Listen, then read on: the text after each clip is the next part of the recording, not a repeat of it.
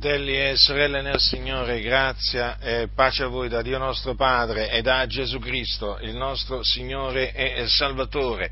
Noi, figliuoli di Dio, non ignoriamo le macchinazioni di Satana.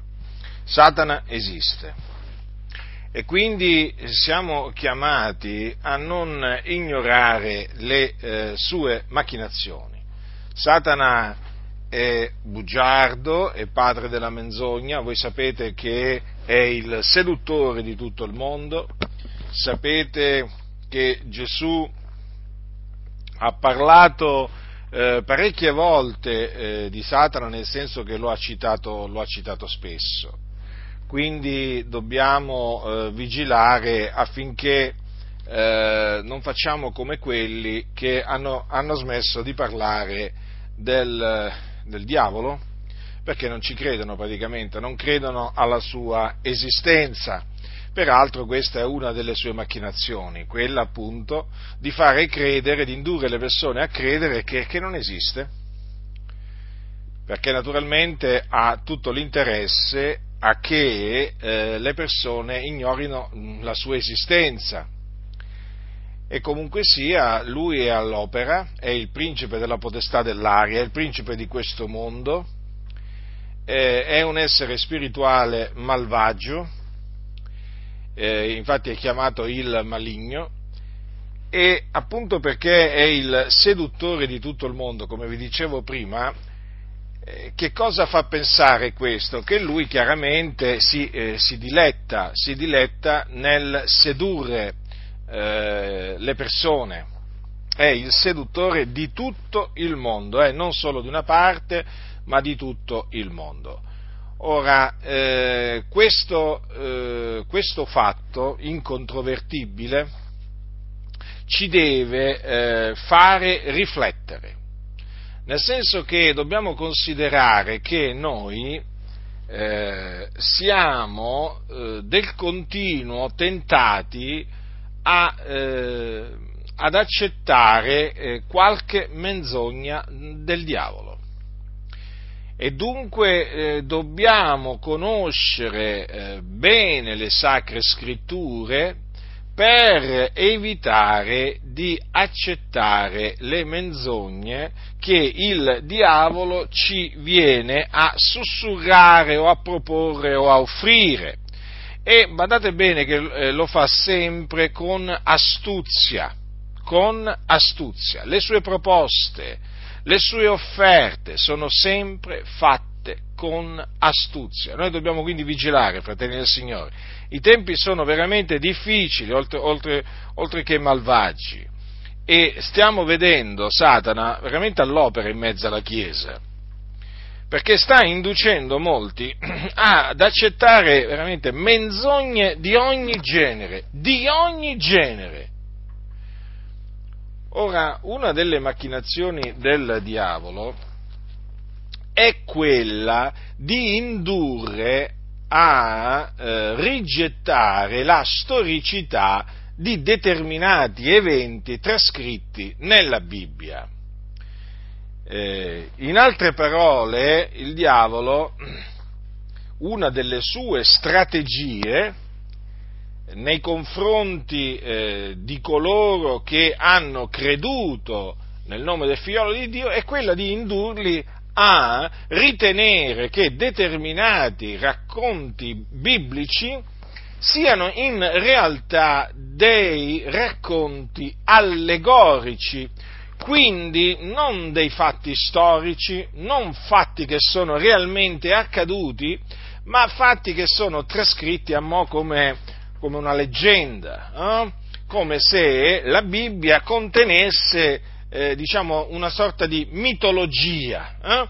mitologia ebraica, mitologia cristiana, a secondo. Comunque, questo è eh, diciamo, una delle sue macchinazioni per cui nel momento, ehm, nel momento in cui eh, uno, un credente, dovesse eh, accettare un racconto eh, storico della Bibbia, se lo rigetta, è chiaro che questo rigetto ha delle serie, ha delle serie conseguenze. Perché se lo accetta come racconto allegorico, e non è un racconto allegorico, va a finire che lui rigetta quello che sta scritto. In sostanza, eh, un, tramite questa macchinazione il diavolo riesce a fare rigettare quello che sta scritto facendo parlare di quello che sta scritto. Cioè, usando la scrittura, il diavolo riesce ad annullare la scrittura. Per cui c'è scritto una cosa, ma in realtà quella cosa non è mai avvenuta. Perché quella cosa è stata scritta, eh, diciamo, per dare un ammaestramento. È una sorta di favola o di leggenda che qualcuno ha scritto per fare capire che Dunque, fratelli del Signore, siccome che questa, eh, che questa macchinazione oramai nelle chiese evangeliche eh, ha avuto buon successo, eh, diciamo, ha avuto buon successo, devo dire, fino adesso, hm? ma veramente ha avuto buon successo. Purtroppo bisogna dire le cose, eh, queste cose, eh, la verità qual è, fratelli? Che qua oramai molte chiese rigettano quello che sta scritto. E rigettano quello che sta scritto, eh, naturalmente che a loro non fa comodo, a cui non, che non interessa loro, dicendo sì, ma in fin dei conti è un racconto allegorico, è un eh, racconto che simboleggia questo, quest'altro, per cui non va preso così come è scritto.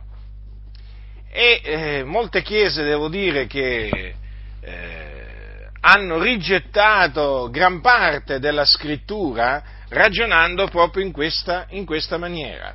Ora vi voglio, vi voglio citare tre eh, racconti storici che vengono allegorizzati, diciamo sono tra i racconti storici più allegorizzati, anche perché eh, diciamo, sono racconti storici fondamentali, molto importanti.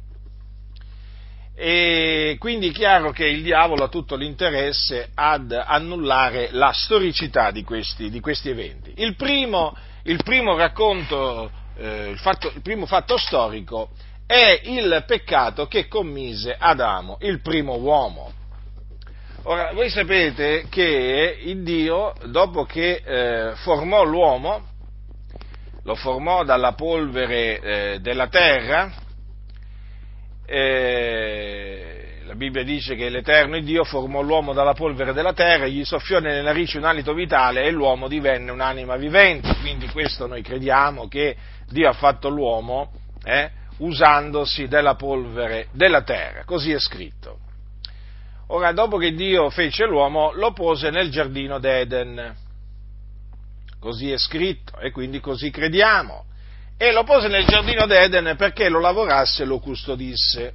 E gli diede un comandamento, questo comandamento, ascoltate, mangia pure, eh, leggo da Genesi capitolo 2, mangia pure liberamente del frutto di ogni albero del giardino, ma del frutto dell'albero della conoscenza del bene e del male non ne mangiare. Perché nel giorno che tu ne mangerai, per certo morrai. Quindi queste sono parole che l'Iddio vivente e vero rivolse ad Adamo, il primo uomo. Dopo che eh, il Signore eh, parlò a, ad Adamo, il Signore gli fece un aiuto convenevole, cioè la donna. E che cosa avvenne di lì a qualche tempo? Che il serpente, che era il più astuto di tutti gli animali dei campi che, che Dio aveva fatti, si accostò alla donna e con la sua astuzia riuscì a sedurla. In sostanza la indusse a mangiare di quel frutto Infatti, che cosa c'è scritto? La donna vide che il frutto dell'albero era buono a mangiarsi, che era bello a vedere, che l'albero era desiderabile per diventare intelligente. Prese del frutto, ne mangiò e ne dette anche al suo marito che era con lei ed egli ne mangiò. Ecco dunque descritto eh, il peccato, il peccato di cui si rese colpevole Adamo. Eh, chi fu sedotto non fu Adamo, ma fu la donna. Infatti dice la donna essendo stata sedotta cadde in trasgressione. Ma questa donna, appunto, diede poi di quel frutto che lei mangiò all'uomo, l'uomo dette ascolto alla voce della moglie, mangiò di quel frutto peccando. Quindi. Ora, apparentemente sembrerebbe una, una favoletta questa, eh? proprio una leggenda, una sorta di, di mito. Ma fratelli nel Signore, chi vi suggerisce che questa storia è simbolica, sappiate che parla da parte del diavolo, il seduttore di tutto il mondo, e vi vuole sedurre, vi vuole indurre nell'errore. Sappiatelo questo, per certo. Questo non è assolutamente un fatto, eh, un racconto allegorico, perché poi, dopo molto tempo, dopo molti secoli, Paolo, dico l'Apostolo Paolo, parlando, scrivendo ai santi, ai santi di Roma, che cosa gli dice? Gli dice quanto segue, perciò siccome per mezzo di un solo uomo il peccato è entrato nel mondo e per mezzo del peccato è entrata la morte, e in questo modo la morte è passata su tutti gli uomini perché tutti hanno peccato, poiché fino alla legge il peccato era nel mondo, ma il peccato non è imputato quando non v'è legge, eppure la morte regnò da Adamo fino a Mosè, anche su quelli che non avevano peccato con una trasgressione simile a quella d'Adamo, il quale è il tipo di colui che doveva venire. Quindi l'Apostolo Paolo credeva nella storicità della, eh, della caduta eh, della, del peccato di Adamo, praticamente, di quel fatto ben preciso. Cioè credeva veramente che fosse esistito, un, che il primo uomo si chiamava Adamo, lo credeva fermamente l'Apostolo Paolo e credeva fermamente che egli peccò e quindi violò il comandamento di Dio e che per mezzo di lui il peccato entrò nel mondo. Eh? E per mezzo del peccato vi entrò la morte. Come potete vedere, fratelli del Signore, l'Apostolo Paolo non allegorizzava la caduta di Adamo. Hm? Quel racconto eh, che troviamo nel libro della Genesi, l'Apostolo Paolo lo accettava così come era stato scritto e quindi tramandato ai posteri. Ora, perché è molto importante questo, eh, questo racconto storico?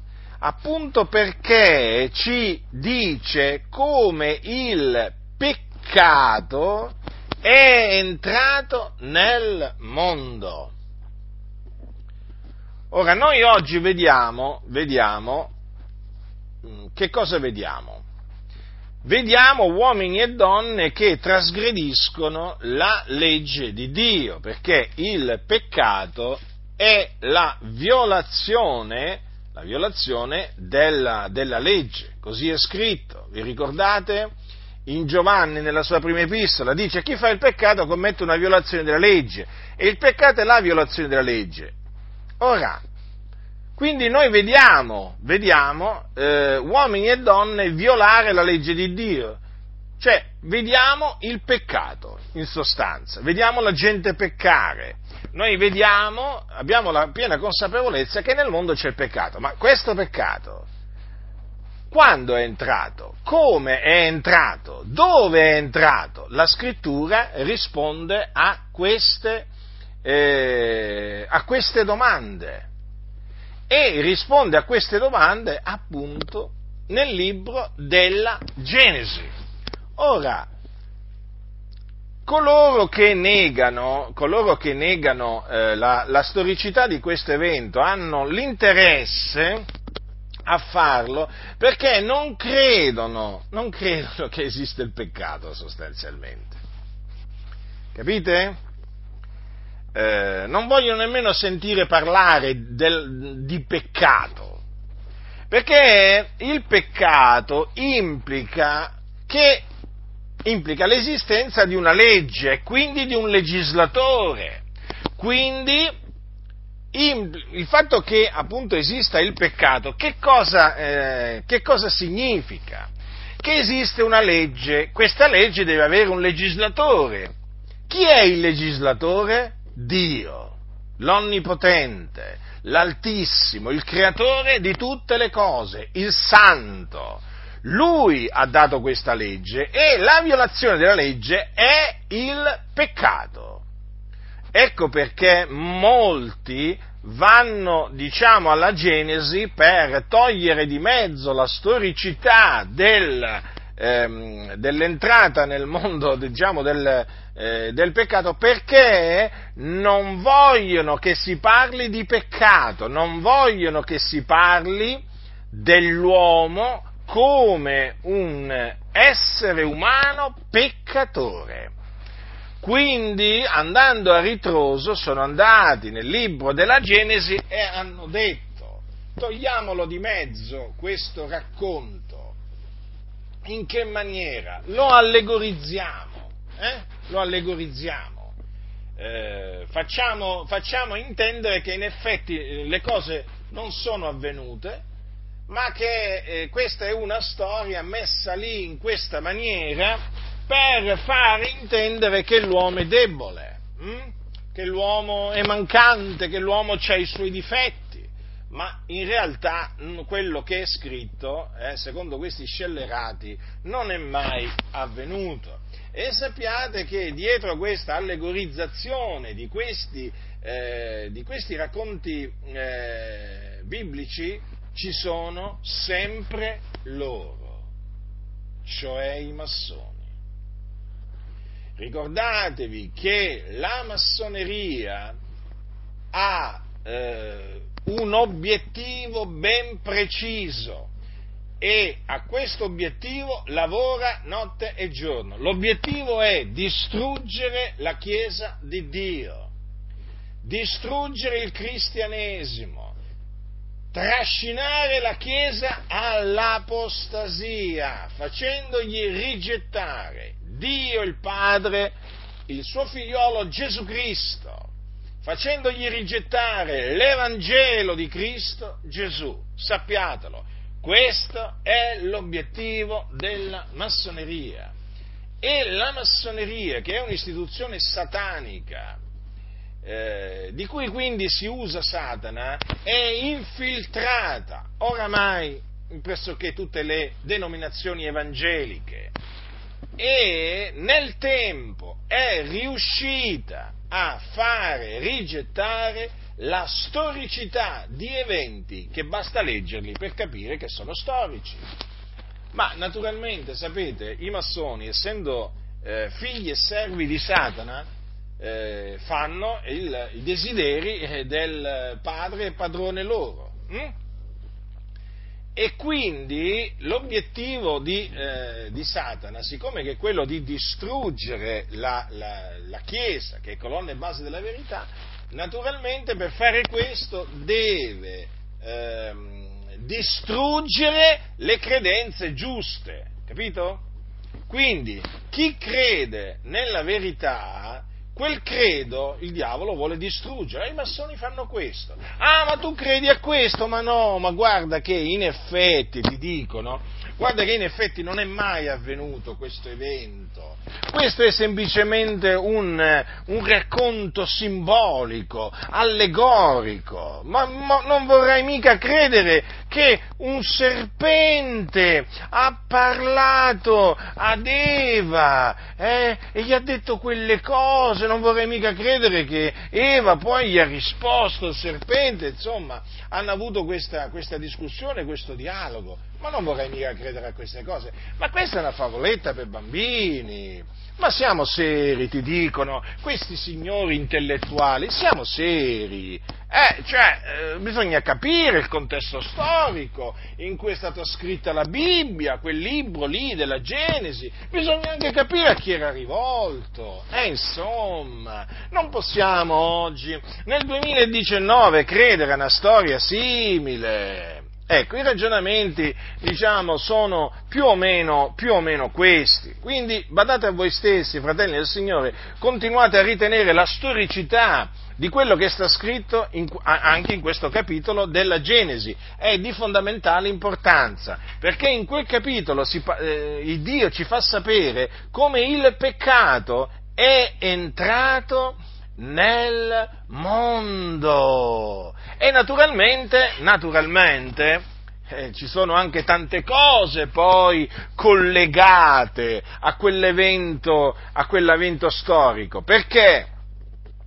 Perché Gesù, perché è venuto nel mondo? Per quale ragione Gesù è venuto nel mondo? Sapete cosa dice la scrittura? Dice, dice Giovanni, voi sapete che egli è stato manifestato per togliere i peccati e in lui non c'è peccato. Infatti colui che nacque senza peccato, colui che non commise peccato, è morto per i nostri peccati, caricandosi dei nostri peccati, per espiare i nostri peccati. Quindi a quel racconto storico, eh, così lontano nel tempo, sappiate che è collegato eh, il sacrificio espiatorio di Gesù Cristo, il figlio di Dio. Infatti quando l'angelo apparve a Giuseppe, vi ricordate che Giuseppe quando si accorse che Maria, la sua fidanzata, era incinta, eh, che, cosa, che, cosa, che, cosa, ebbe in cuore di fare? Aveva in cuore di lasciarla oh, occultamente, no?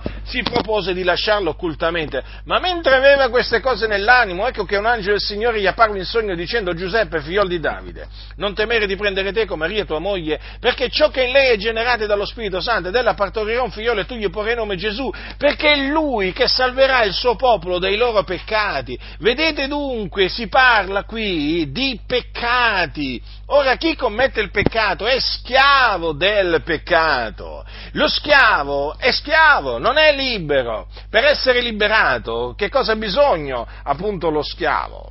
In questo caso lo schiavo del peccato ha bisogno del liberatore, del salvatore, che è Cristo Gesù, il figlio di Dio. Infatti Dio ha mandato il suo figliolo nel mondo per essere il salvatore del mondo, non per essere uno dei tanti salvatori, non esistono più salvatori, esiste un salvatore, Gesù Cristo, il figlio di Dio. In nessun altro è la salvezza, perché non v'è sotto il cielo alcun altro nome che sia stato dato agli uomini per il quale noi abbiamo ad essere salvati. Quel nome è Gesù. Gesù che viene appunto da, dall'ebraico Yeshua, che significa Yahweh salva, appunto. Sì, Dio con noi, Lui è Dio con noi. Gesù è Dio, non mi fate ingannare da quelli che dicono non può essere Dio. Gesù Cristo è Dio benedetto in eterno e Lui è il Salvatore, il nostro Salvatore, ma è anche il Salvatore del mondo colui che, ripeto, il Padre ha mandato nel mondo per essere il Salvatore del mondo. Salvare il mondo da che cosa? Dal peccato, dal peccato, per affrancare l'uomo.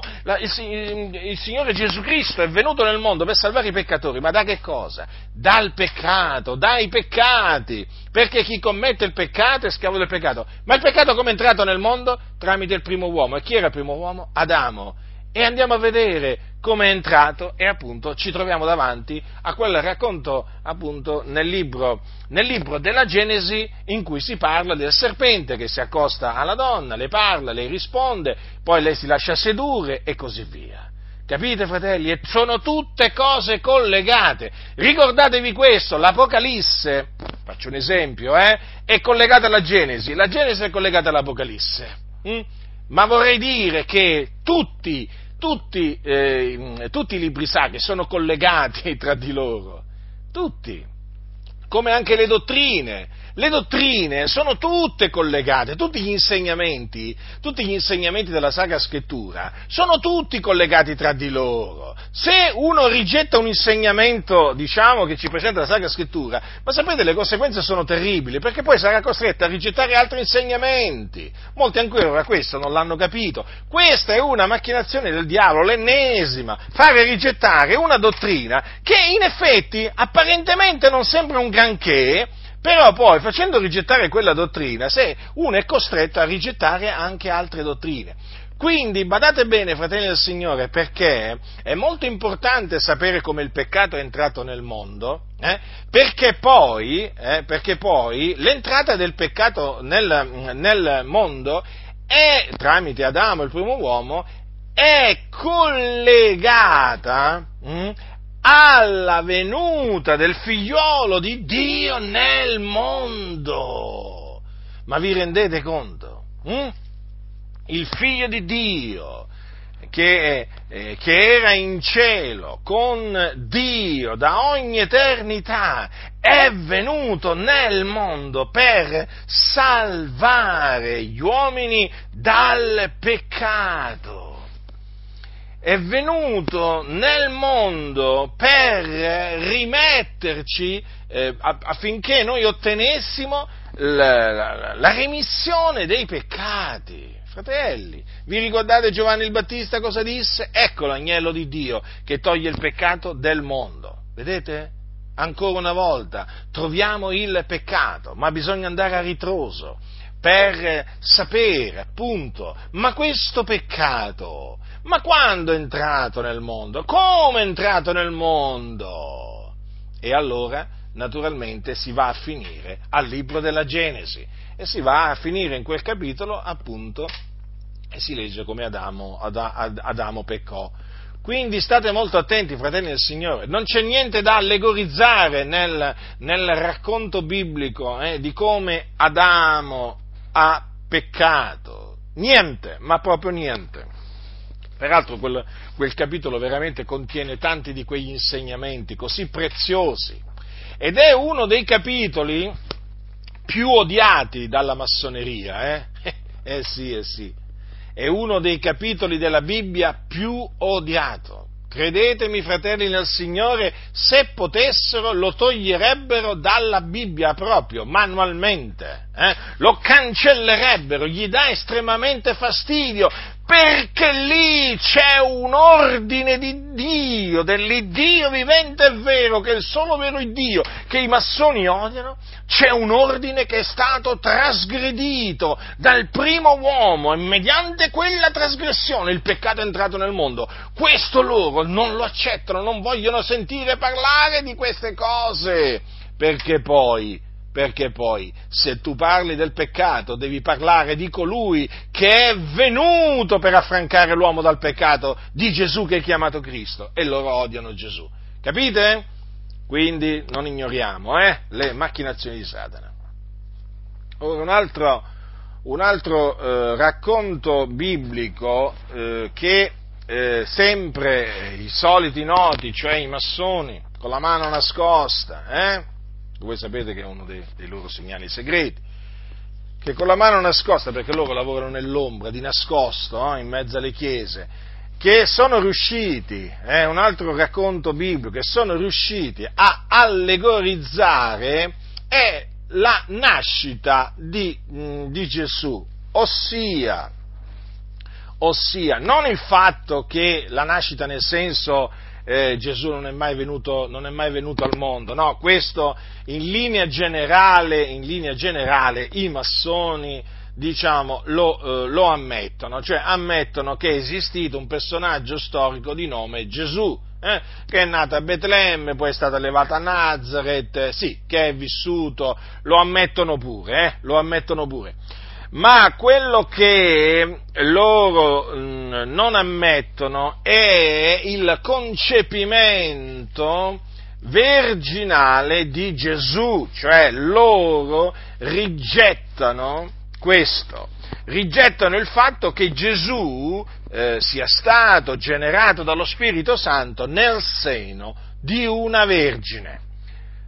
questo racconto, secondo punto eh, costoro, è un racconto allegorico, un racconto simbolico per descrivere, descrivere diciamo, la grandezza di Gesù, un racconto allegorico che i discepoli si sono inventati, si sono inventati questa leggenda, in altre parole, secondo i massoni, eh, per presentare il loro maestro come Dio hm? o come un essere divino. Ecco dunque che Matteo si è messo a scrivere queste cose qua, queste, questa leggenda, eh? i massoni ormai parlano così. Mito, mito, mito. Or la nascita di Gesù Cristo avvenne in questo modo. Maria, sua madre, era stata promessa sposa a Giuseppe prima che fossero venuti a stare insieme si trovò incinta per virtù dello Spirito Santo. Ma no, ma ti dicono loro, ma mica vorrei credere adesso che una giovane di Nazareth, eh, questa giovane vergine di nome Maria, cioè, tu vuoi credere, vuoi farci credere che un giorno eh, si è trovata incinta senza avere conosciuto uomo? Eh? Senza avere una relazione carnale con un uomo? No, non ci posso credere. La mia ragione, la mia ragione, ti dicono questi signori intellettuali, la mia ragione rifiuta una tal cosa. Non posso accettare una tale cosa. Eh? Ma contro la ragione. Eh? Sì, loro parlano così, eh? poi nelle logge, figurati, le battute che fanno, le risate, e ridete, ridete, come diceva Gesù, guai a voi che ora ridete, perché farete cordoglio, piangerete Massoni, ascoltate, ravvedetevi, credete nell'Evangelo, rigettate la massoneria, uscite dalla loggia, condannate la massoneria, non abbiate più niente a che fare con la massoneria, vi sta portando all'inferno, con tutte le, le, le leggende che lì che, a cui date ascolto, e quante leggende, questa è la verità, questa non è leggenda, questa è verità, quella che è scritta nella Bibbia. E allora loro ragionano così, fratelli del Signore, capite? Non si può accettare che Maria sia rimasta incinta per virtù dello Spirito Santo. E allora eh, qualcuno dirà, ma allora come fanno poi, come fanno a dire, eh, come fanno a parlare di Gesù? Eh, come fanno a parlare di Gesù? Parlano di Gesù, ma ne parlano come un maestro di morale, non come il figlio di Dio.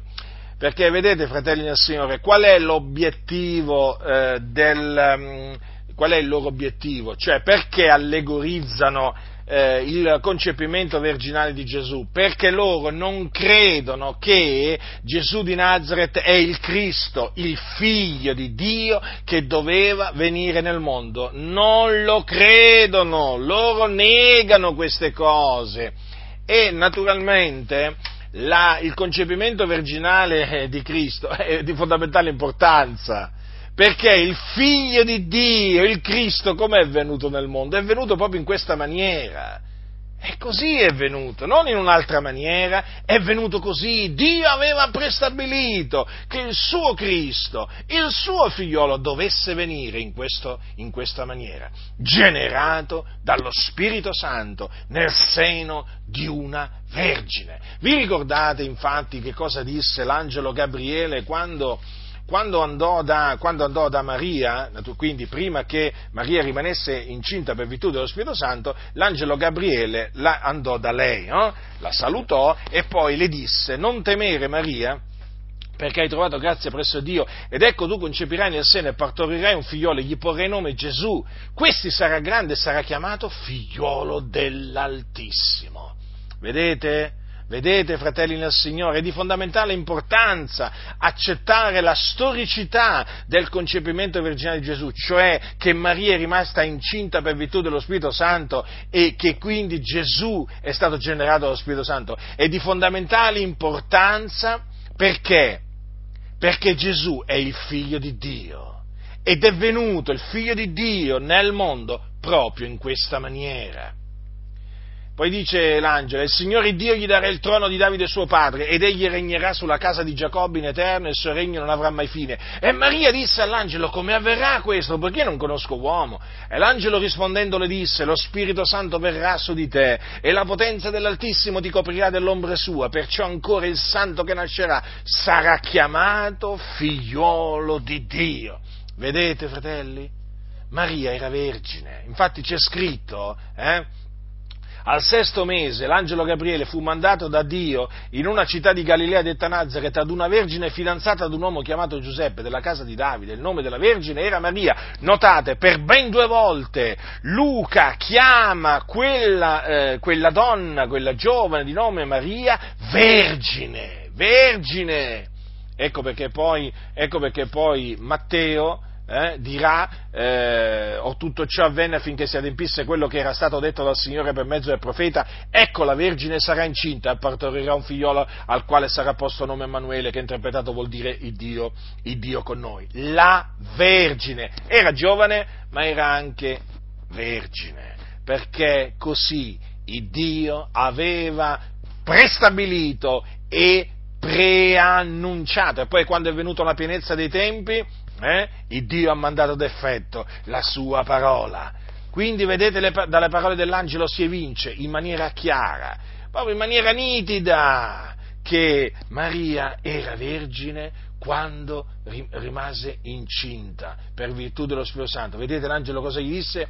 Perché lei giustamente disse, eh, come avverrà questo? Io non, non conosco uomo perché lei era fidanzata ancora, non era sposata, era fidanzata. Allora l'angelo le disse, lo Spirito Santo verrà su di te e la potenza dell'Altissimo ti coprirà dell'ombra sua. Vedete, quindi Maria eh, fu visitata da Dio in questa maniera, lo Spirito Santo venne su di lei, la potenza di Dio la coprì dell'ombra sua e lei si trovò incinta per virtù dello Spirito Santo e quel bambino che lei concepì e poi partorì era il figlio di Dio, non un bambino qualsiasi, ma il figlio dell'Altissimo, mandato da Dio per salvare il mondo. E siccome che il Salvatore doveva essere puro, senza, eh, senza macchia, eh, doveva essere senza peccato. Allora il Dio eh, fece sì che egli fosse concepito così e poi naturalmente fosse, fosse partorito. D'altronde, d'altronde, fratelli, Gesù, il figlio di Dio, prima di eh, essere concepito, esisteva già.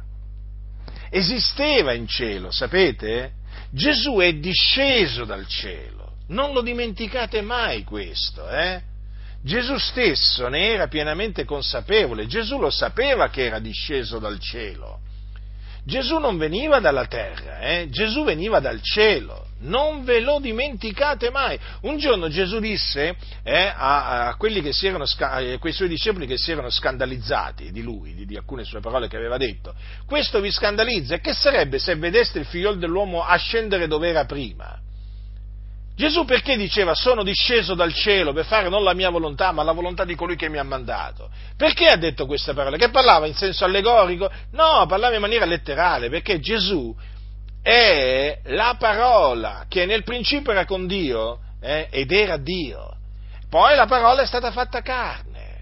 Quindi è avvenuto eh, qualche cosa di meraviglioso eh, quando, è nato, quando è nato Gesù, fratelli, a Betlemme, è avvenuto qualcosa di meraviglioso, perché è venuto, è nato, è stato partorito in quella circostanza il figliuolo dell'Altissimo, che era con il Padre da ogni eternità.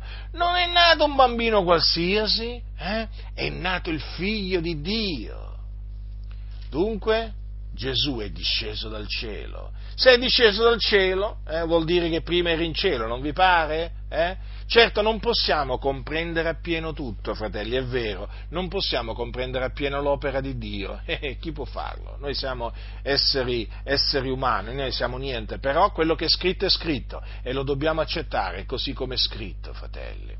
E badate bene che è evidente che se uno nega che Gesù eh, è stato generato dallo Spirito Santo, eh, ascoltatemi, egli nega che Gesù è il Cristo e quindi è un anticristo. Egli nega che Gesù è il figlio di Dio e quindi non ha il padre, non ha né il figlio neppure il padre. Capite, fratelli? Eh, cosa fanno i massoni? Allegorizzano, allegorizzano la, eh, il concepimento virginale di Gesù. Eh? Eh? Perché naturalmente loro non credendo che Gesù sia il Cristo, il figlio di Dio, il Salvatore del mondo, naturalmente devono andare da qualche parte a intaccare la sua divinità, nonché la sua preesistenza. E quale miglior modo per questi figli del diavolo? Eh? Qual miglior modo di quello di allegorizzare il concepimento virginale di Gesù. Ma no, ma no, ma è scritto così per farci capire. Ma non è avvenuto realmente così. Ma la scienza conferma una cosa del genere. No, non, non conferma la scienza una cosa del genere. Fratello, c'è la scienza, ti dicono. Poi Dio ha dato intelligenza ai scienziati, ti dicono. Eh? Quindi credi agli scienziati, fratello. Guarda che gli scienziati dicono che una cosa del genere non può succedere. Ma non può succedere! È impossibile che avvenga! Non ci mettiamo mica a credere adesso a quest'altra favola, fratello, ti dirà. No, ma questa è mitologia! Mitologia! Ascoltate fratelli nel Signore che guardate che l'attacco, l'attacco, che il diavolo sta sferrando alla Chiesa di Dio è forte, è forte, è insidioso, è subdolo. Allora è evidente che chi nega, lo ripeto, che Gesù sia stato generato dallo Spirito Santo, eh, nega che Gesù è il Cristo, lo nega e quindi è un anticristo. Allora state molto attenti, ci sono quelli che dicono che per essere salvati, ascoltate eh, perché questa è un'astuzia, è un'astuzia notevole, eh? di questi servi del diavolo. Dicono per essere salvati, da nessuna parte della scrittura c'è scritto che devi credere che Gesù è stato generato dallo Spirito Santo. Sì, è vero, guarda un po', è vero, da nessuna parte è scritto credi che Gesù è stato generato dallo Spirito Santo e sarai salvato. È vero, questo non c'è scritto, ma c'è scritto credi nel Signore Gesù e sarai salvato. Questo sta scritto? Eh? Ma che cosa significa? Che cosa significa credi nel Signore Gesù? Eh? Che cosa significa credi nel Signore Gesù? Significa credi che Gesù è il Cristo, il figlio di Dio che è morto per i nostri peccati, secondo le scritture, che fu seppellito, che risuscitò il terzo giorno dei morti, secondo le scritture che apparve ai suoi discepoli. Ma appunto, perché egli è il Cristo, egli è stato generato dallo Spirito Santo. Eh? Perché il Cristo di cui parla Matteo, di cui parla Luca, di cui parla Giovanni, di cui parla Marco, è nato proprio in questa maniera, non in un'altra maniera, in questa maniera. Infatti vorrei che notaste, ve lo voglio veramente dire, ridire, che, che c'è scritto, or la nascita di Gesù Cristo avvenne in questo modo. Eh? In questo modo, non in un altro modo, in questo modo. E in questo modo eh, noi ci crediamo. E noi esortiamo tutti a credere. Eh, eh sì, perché se si, se si, nega questo, fratelli nel Signore, se si allegorizza questo, se si allegorizza la nascita di Gesù, ricordatevi, si nega che Gesù è il Cristo, eh? E quindi non si può essere salvati, no, non si può essere salvati negando la, il concepimento virginale di Gesù, è impossibile. Sapete perché è impossibile?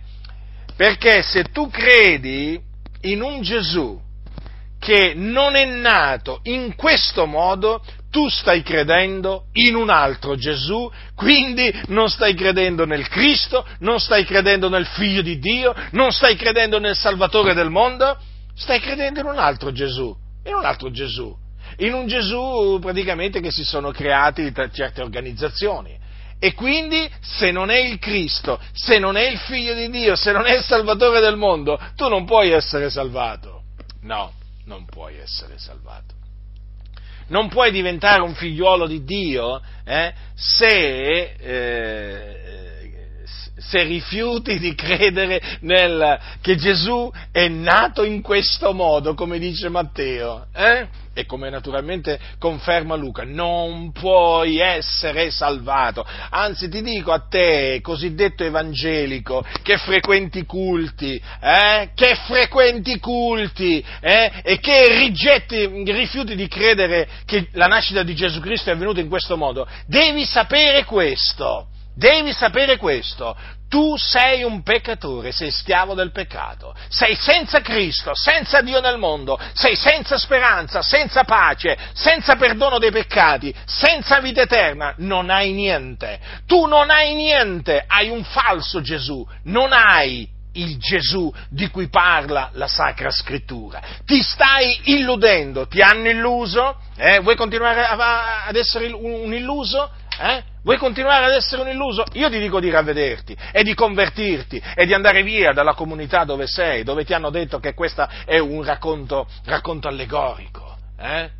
Sappi questo, sappi questo, che se ti hanno annunziato un Gesù, è, la cui nascita non è avvenuta in questo modo, ti hanno annunziato un altro Gesù che non può salvare. Un Gesù che non può salvare, sì. Sì, sì, è così. Non sopportate, non li dovete tollerare quelli che presentano un altro Gesù, li dovete sgridare, riprendere, vi dovete guardare da loro, veramente, vi dovete separare da loro, sono dei serpenti, dei serpenti. Capite dunque qual è l'obiettivo di questa ennesima allegorizzazione? Quello di fare rigettare Gesù che è chiamato Cristo, il figlio di Dio. E quindi noi non possiamo stare in silenzio. Fratelli, levate la vostra voce, condannate, condannate questo modo di pensare diabolico che si è infiltrato nelle chiese. Eh? Ditelo, ditelo che la nascita di Gesù Cristo è avvenuta in questo modo. Ditelo, proclamatelo.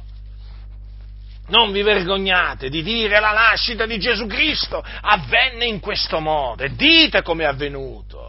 Io non mi vergogno di dire che la nascita di Gesù Cristo avvenne in questo modo e sono pronto a gridarlo dai tetti, sono pronto a dirlo da, da, davanti a tutti, perché è la verità, è la verità, difenderò quello che sta scritto. Eh? perché quello che sta scritto è la verità e non mi importa chi attacca la verità, io difenderò la verità dagli attacchi di chi che sia.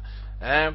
Sono tutti attacchi questi che cercano veramente di annullare la Sacra Scrittura, di portare le anime in perdizione. Ma ditemi un po', fratelli, eh, ma il Gesù che, di cui parlano costoro, eh, che non è nato in questo modo, ma può essere mai? Ma può essere mai Gesù di Nazareth? Ma può essere mai il Cristo, il figlio di Dio? No, non può essere, un altro Gesù. Può essere un maestro di morale? Eh vabbè, può essere un maestro di morale, eh? può essere una brava persona e può essere pure una brava persona, però non può essere il Cristo, il figlio di Dio. E quindi ricordatevi di quello che c'è scritto, eh? chiunque crede che Gesù è il Cristo è nato da Dio eh? e quindi è un figliolo di Dio, perché crede nel nome del figliolo di Dio, ma chi non crede che Gesù è il Cristo non è nato da Dio, è un figliolo di ira. E siccome che il Cristo eh, è nato in questo modo, eh, chi nega che Gesù eh, è nato in questo modo, nega che Gesù è il Cristo. Quindi guardatevi da lui, eh? Guardatevi da chi che sia, fratelli. La cosa è seria, molto seria, drammatica, gravissima. E quindi, e poi naturalmente ricordatevi che perché detestano i massoni questa, questa, storia? Perché loro non credono nel peccato originale, eh? loro non credono che l'uomo quando nasce nasce appunto, eh, diciamo, peccatore, no? sotto il peccato, non ci credono.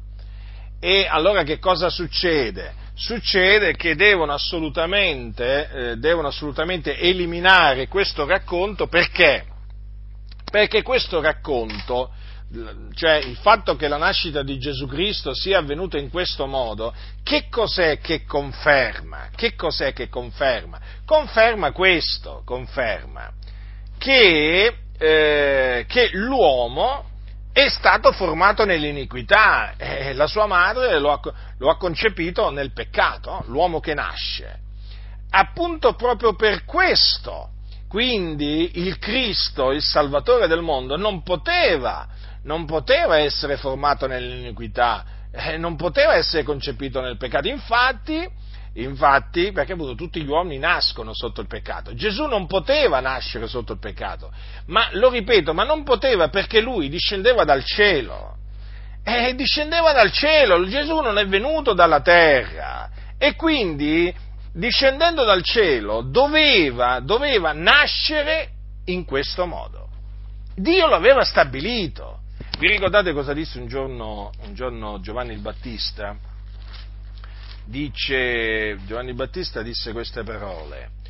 Eh, disse colui che viene dall'alto è sopra tutti, colui che viene dalla terra è dalla terra e parla come essendo dalla terra, colui che viene dal cielo è sopra tutti. Stava riferendosi a Gesù quando diceva colui che viene dal cielo, colui che viene dall'alto. Gesù Cristo, sì, fratelli del Signore. E appunto perché è venuto dall'alto e disceso dal cielo, eh, eh, è nato eh, così, è nato, è, stato, è nato, così senza peccato, perché è stato generato dallo Spirito Santo. Eh? Quindi guardate che eh, il fatto di dichiarare che la nascita di Gesù Cristo eh, avvenne in questo modo è molto importante eh, perché è collegata naturalmente all'opera eh, di Cristo che lui ha compiuto per ordine dell'Iddio e Padre suo, cioè collegata alla morte espiatoria di Gesù. Anche questo, sì, anche questo racconto storico è strettamente collegato alla morte espiatoria di Gesù, perché noi diciamo che eh, il giusto soffrì per gli ingiusti, no? per condurci a Dio, eh? e quindi il giusto non ha conosciuto peccato. Ma non ha conosciuto peccato eh, ma perché innanzitutto lui è nato senza peccato, poi essendo stato tentato in ogni cosa come noi non ha peccato, ma lui non è stato formato, non è stato formato nell'iniquità, non è stato concepito nel peccato, appunto perché Gesù è eh, il figlio di Dio che è stato generato dallo Spirito Santo, eh, affinché lui mh, mm, potesse caricarsi dei nostri peccati nel suo corpo sul, e portarli, sul legno, sul, cioè portarli nel suo corpo sul legno della croce. Questa è la ragione fratelli, è di fondamentale importanza. Il Cristo doveva morire per i nostri peccati e quindi come poteva venire nel mondo? Poteva nascere come qualsiasi altro uomo? No, fratelli e sorelle, ma infatti Dio l'aveva detto. Il Dio l'aveva detto questo. No? Ecco la Vergine, eh, ecco la Vergine, hm? sarà incinta. L'aveva già stabilito il Signore, poi arrivano questi scellerati, ah ma no, ma quale Vergine? E la Vergine, la Vergine. La Vergine sarà incinta e partorirà un figliolo al quale sarà posto, nome, eh, sarà posto nome Emanuele, che interpretato vuol dire Dio con noi. Quindi, come dice, come dice un passo, eh, dice un passo nel, nel, profeta, nel, profeta, Isaia, fratelli, un figliuolo c'è nato, un figliuolo ci è stato dato. Da chi ci è stato dato eh, questo figliuolo? Da Dio, l'Onnipotente. Ci ha dato il suo figliuolo.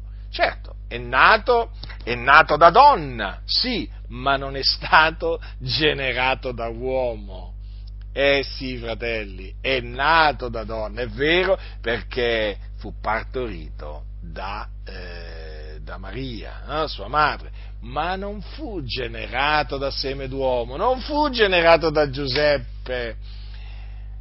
Gesù, il figlio di Dio, fu generato dallo Spirito Santo. Eh? Quindi proclamiamo eh, con ogni franchezza che la nascita di Gesù Cristo avvenne in questo modo, rigettiamo ogni allegorizzazione che viene fatta in eh, relazione alla nascita di Gesù Cristo.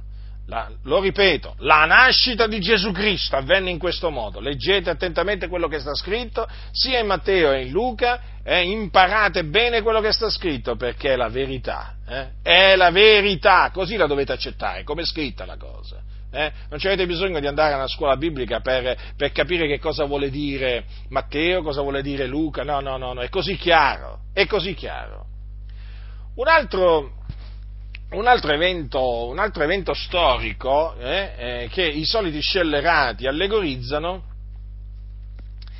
è, un evento, è, un evento, storico questo qua che diciamo che è uno di quegli eventi storici che viene insegnato, che viene trasmesso ai bambini no? sin dalla loro, dalla loro tenera, tenera, età, spesso anche nelle scuole domenicali, è una delle storie diciamo, che che diciamo viene, viene raccontata più di altri, no?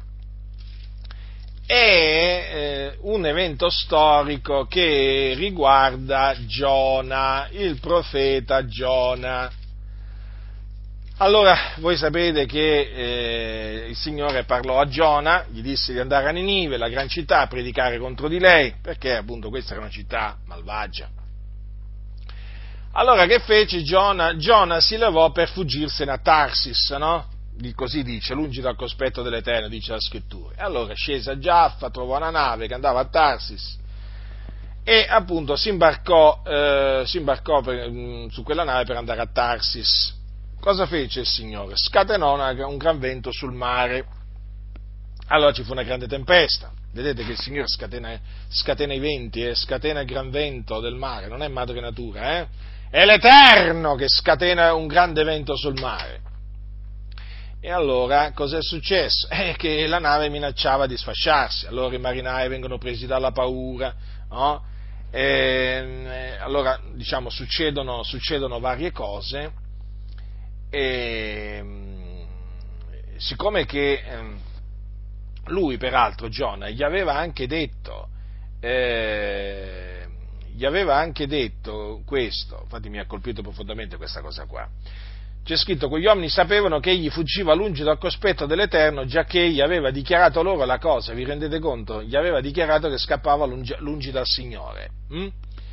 E quindi, eh, naturalmente, quando seppero, eh, quando, quando naturalmente venne fuori che tutto quello che gli stava accadendo, gli stava accadendo per colpa di Giona, allora, eh, lui cosa fece Giona?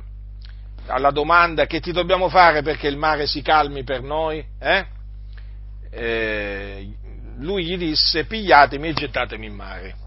Perché io so che questa forte tempesta vi piomba addosso per cagione mia. Eh?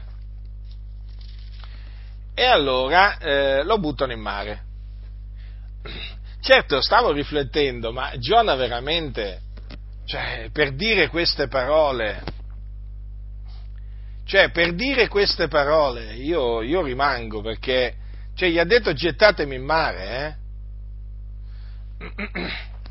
Non è che l'hanno messo su una barchetta, su una scialuppa, gli ha detto gettatemi in mare e il mare si calmerà per voi. E questi hanno fatto così come lui gli aveva detto, eh?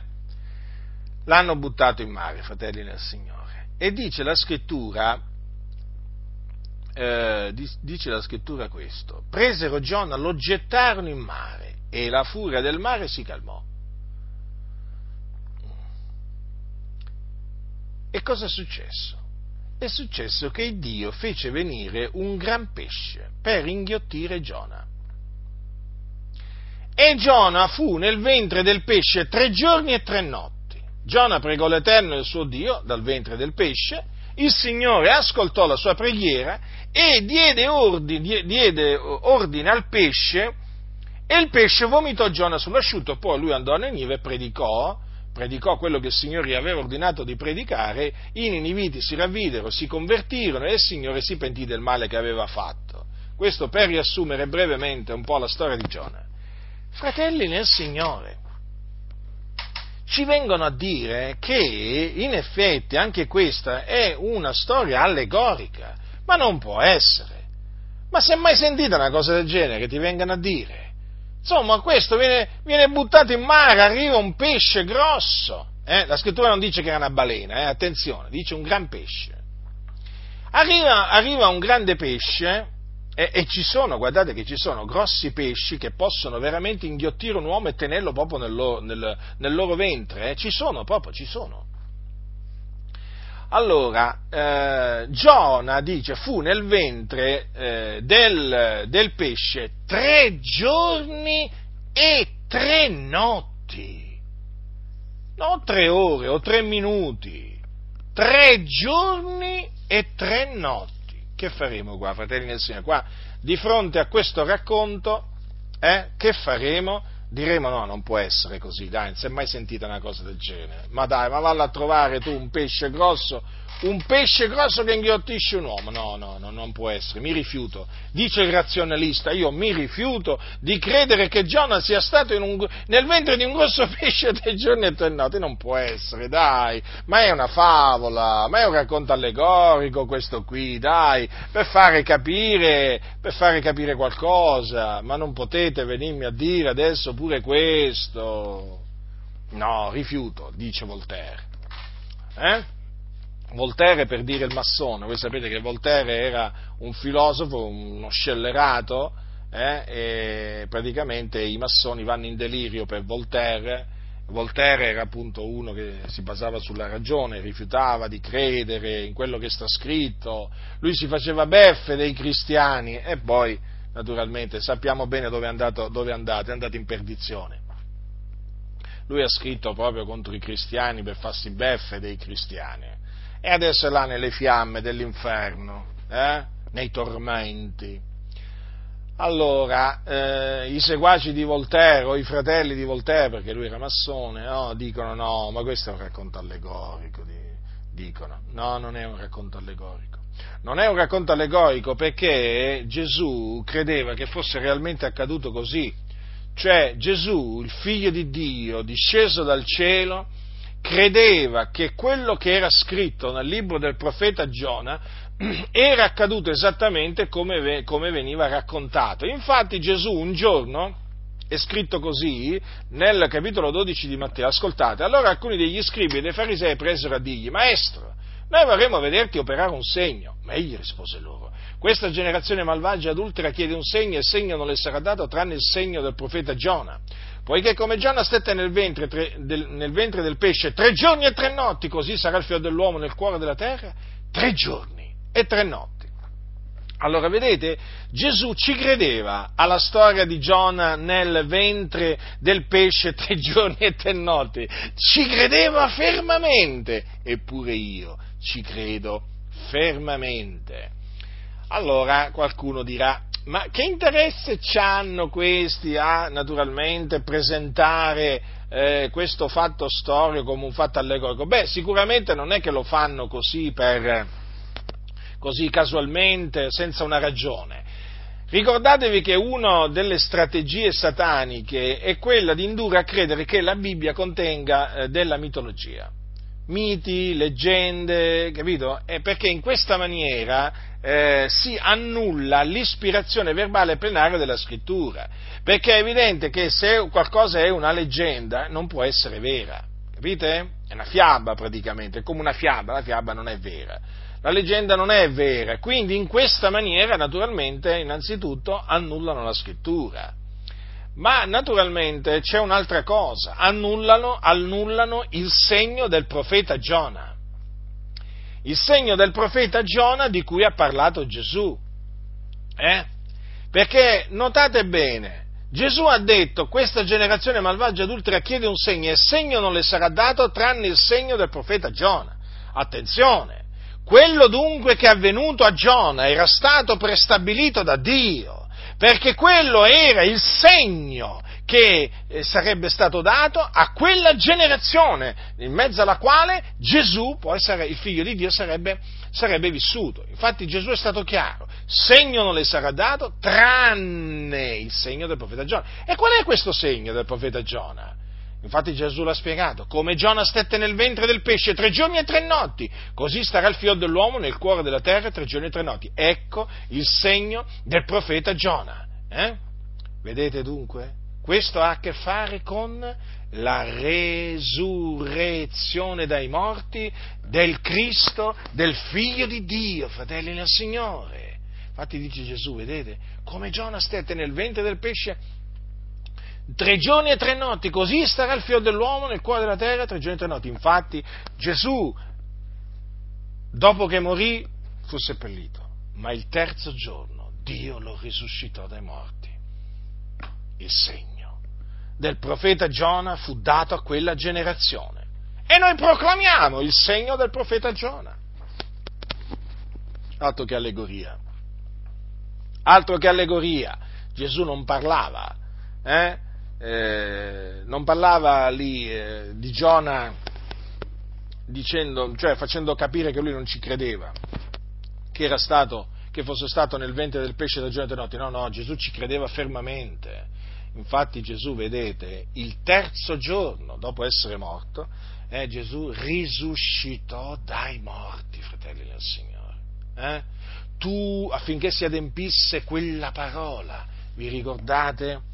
Vi ricordate che cosa dirà poi eh, l'Apostolo Pietro il giorno della Pentecoste quando predicò l'Evangelo a quei giudei affinché si adempisse quella parola tu non lascerai l'anima mia nell'Ades e non permetterai che il tuo santo vegga la corruzione. Era impossibile che il Cristo, il figlio di Dio, fosse dalla morte ritenuto. Non era possibile, non era possibile il Dio aveva prestabilito di sciogliere gli angosciosi legami della morte. Quando questo? Il terzo giorno, dopo tre giorni. Il figlio di Dio è stato risuscitato. Il terzo giorno che, che, che, succede a Giona? Che succede? Che successe a Giona? Che Dio diede ordine a quel pesce. Eh, prima ha fatto venire. Hm? Dio è grande, Dio è tremendo, Egli è il tremendo. Dio di, diede l'ordine al pesce, il pesce vomitò Giona sull'asciutto, quindi dopo tre giorni, eh? dopo tre giorni Giona uscì, o, o meglio, fu fatto uscire, fu fatto uscire, fu fatto uscire eh, dal Signore, da, da, da, dal ventre di quel grosso pesce. Cioè, guardate cosa c'è scritto, che Dio diede l'ordine al pesce, pure i pesci sono agli ordini di Dio, ricevono ordini da Dio e devono ubbidire. Pure i vermi, eh? Perché dice l'indomani nello spuntare dell'alba, dopo c'è scritto più avanti, Dio fece venire un verme, Dio fa venire un grosso pesce, Dio fa venire un verme, Dio fa venire i serpenti, Dio fa venire ma Dio è grande, tutto a suo servizio. Ma mi piace quando, quando qui c'è scritto che diede l'ordine al pesce, sapete? E il pesce vomitò Giona sull'asciutto, eh?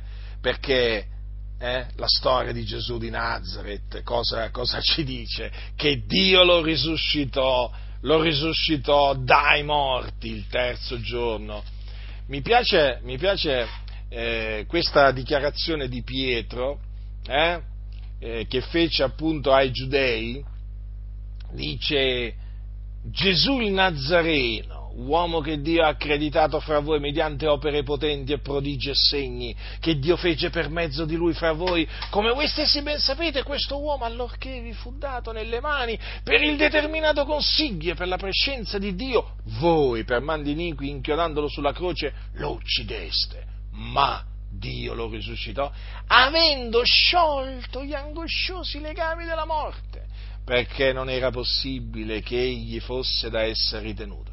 In un certo senso, come non era possibile eh, che Giona eh, fosse ritenuto nel ventre de, di quel grosso pesce, perché Dio aveva prestabilito proprio che lui andasse a Ninive predicare, eh, così vedete, Dio aveva prestabilito che gli angosciosi legami della morte fossero sciolti. E Gesù non, non poteva essere ritenuto dalla morte perché?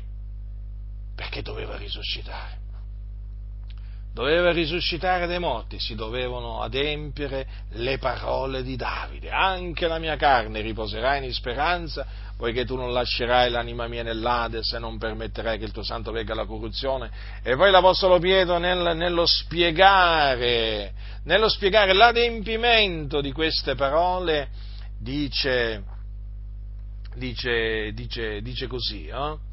Eh, dice così, più avanti dice Davide, essendo profeta e sapendo che Dio gli aveva con giuramento promesso che sul suo trono avrebbe fatto sedere uno dei suoi discendenti, antivedendola parlò della risurrezione di Cristo dicendo che non sarebbe stato lasciato nell'Ades e che la sua carne non avrebbe veduto la corruzione. Questo Gesù, il Dio l'ha risuscitato, del che noi tutti siamo testimoni.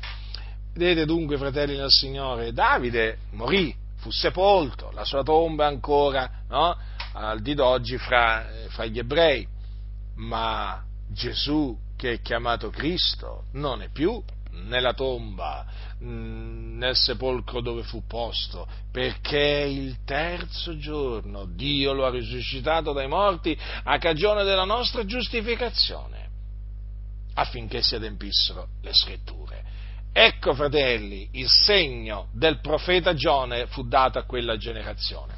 Dunque, vedete che anche qui, se si nega poi la letteralità della, eh, del, della permanenza di, eh, di, Giona nel ventre del grosso pesce tre giorni e tre notti, poi naturalmente si va a finire alla resurrezione di Gesù. Ha un altro obiettivo che è quello proprio dei massoni, annullare la resurrezione di Gesù. State molto attenti, fratelli del Signore, perché si sta, si, ormai si è diffusa nella Chiesa un'eresia di perdizione che viene, presentata, che viene presentata in maniera subdola, che concerne la resurrezione di Gesù. Praticamente che cosa dice questa, questa, questa eresia? Che la resurrezione di Gesù è avvenuta quando lui è morto. Attenzione, non è avvenuta tre giorni dopo, ma quando è morto. E che resurrezione è? È una resurrezione, diciamo, invisibile praticamente loro dicono che nel momento in cui Gesù è morto, Gesù è anche risuscitato. Hm? Un po' come quelli che dicono che quando l'uomo muore risorge pure. Avete presente quelli che negano la risurrezione dei morti? Dicono proprio così. Beh, ma l'uomo, ogni, quando gli uomini muoiono, in quel momento risorgono. Eh? Ascoltate, fratelli del Signore, questi sono bugiardi che vi vogliono ingannare, sono dei seduttori. Non gli credete credete al segno del profeta Giona, di cui ha parlato il nostro Signore Gesù Cristo. Quindi, al bando queste allegorie fasulle, eh? questi sono veramente, ne ho presi tre fratelli, ma qui il numero è molto più alto dei racconti storici che questi allegorizzano.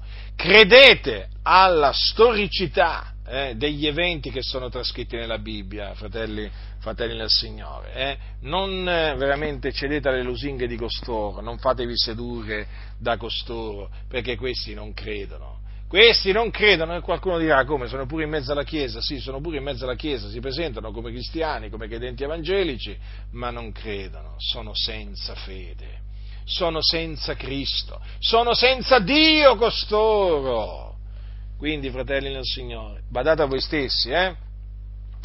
E appunto concludo con le parole che ho citato, eh, citato all'inizio. Eh? Noi non ignoriamo le macchinazioni di Satana. La grazia del Signore nostro Gesù Cristo sia con tutti coloro che lo amano con purità incorrotta.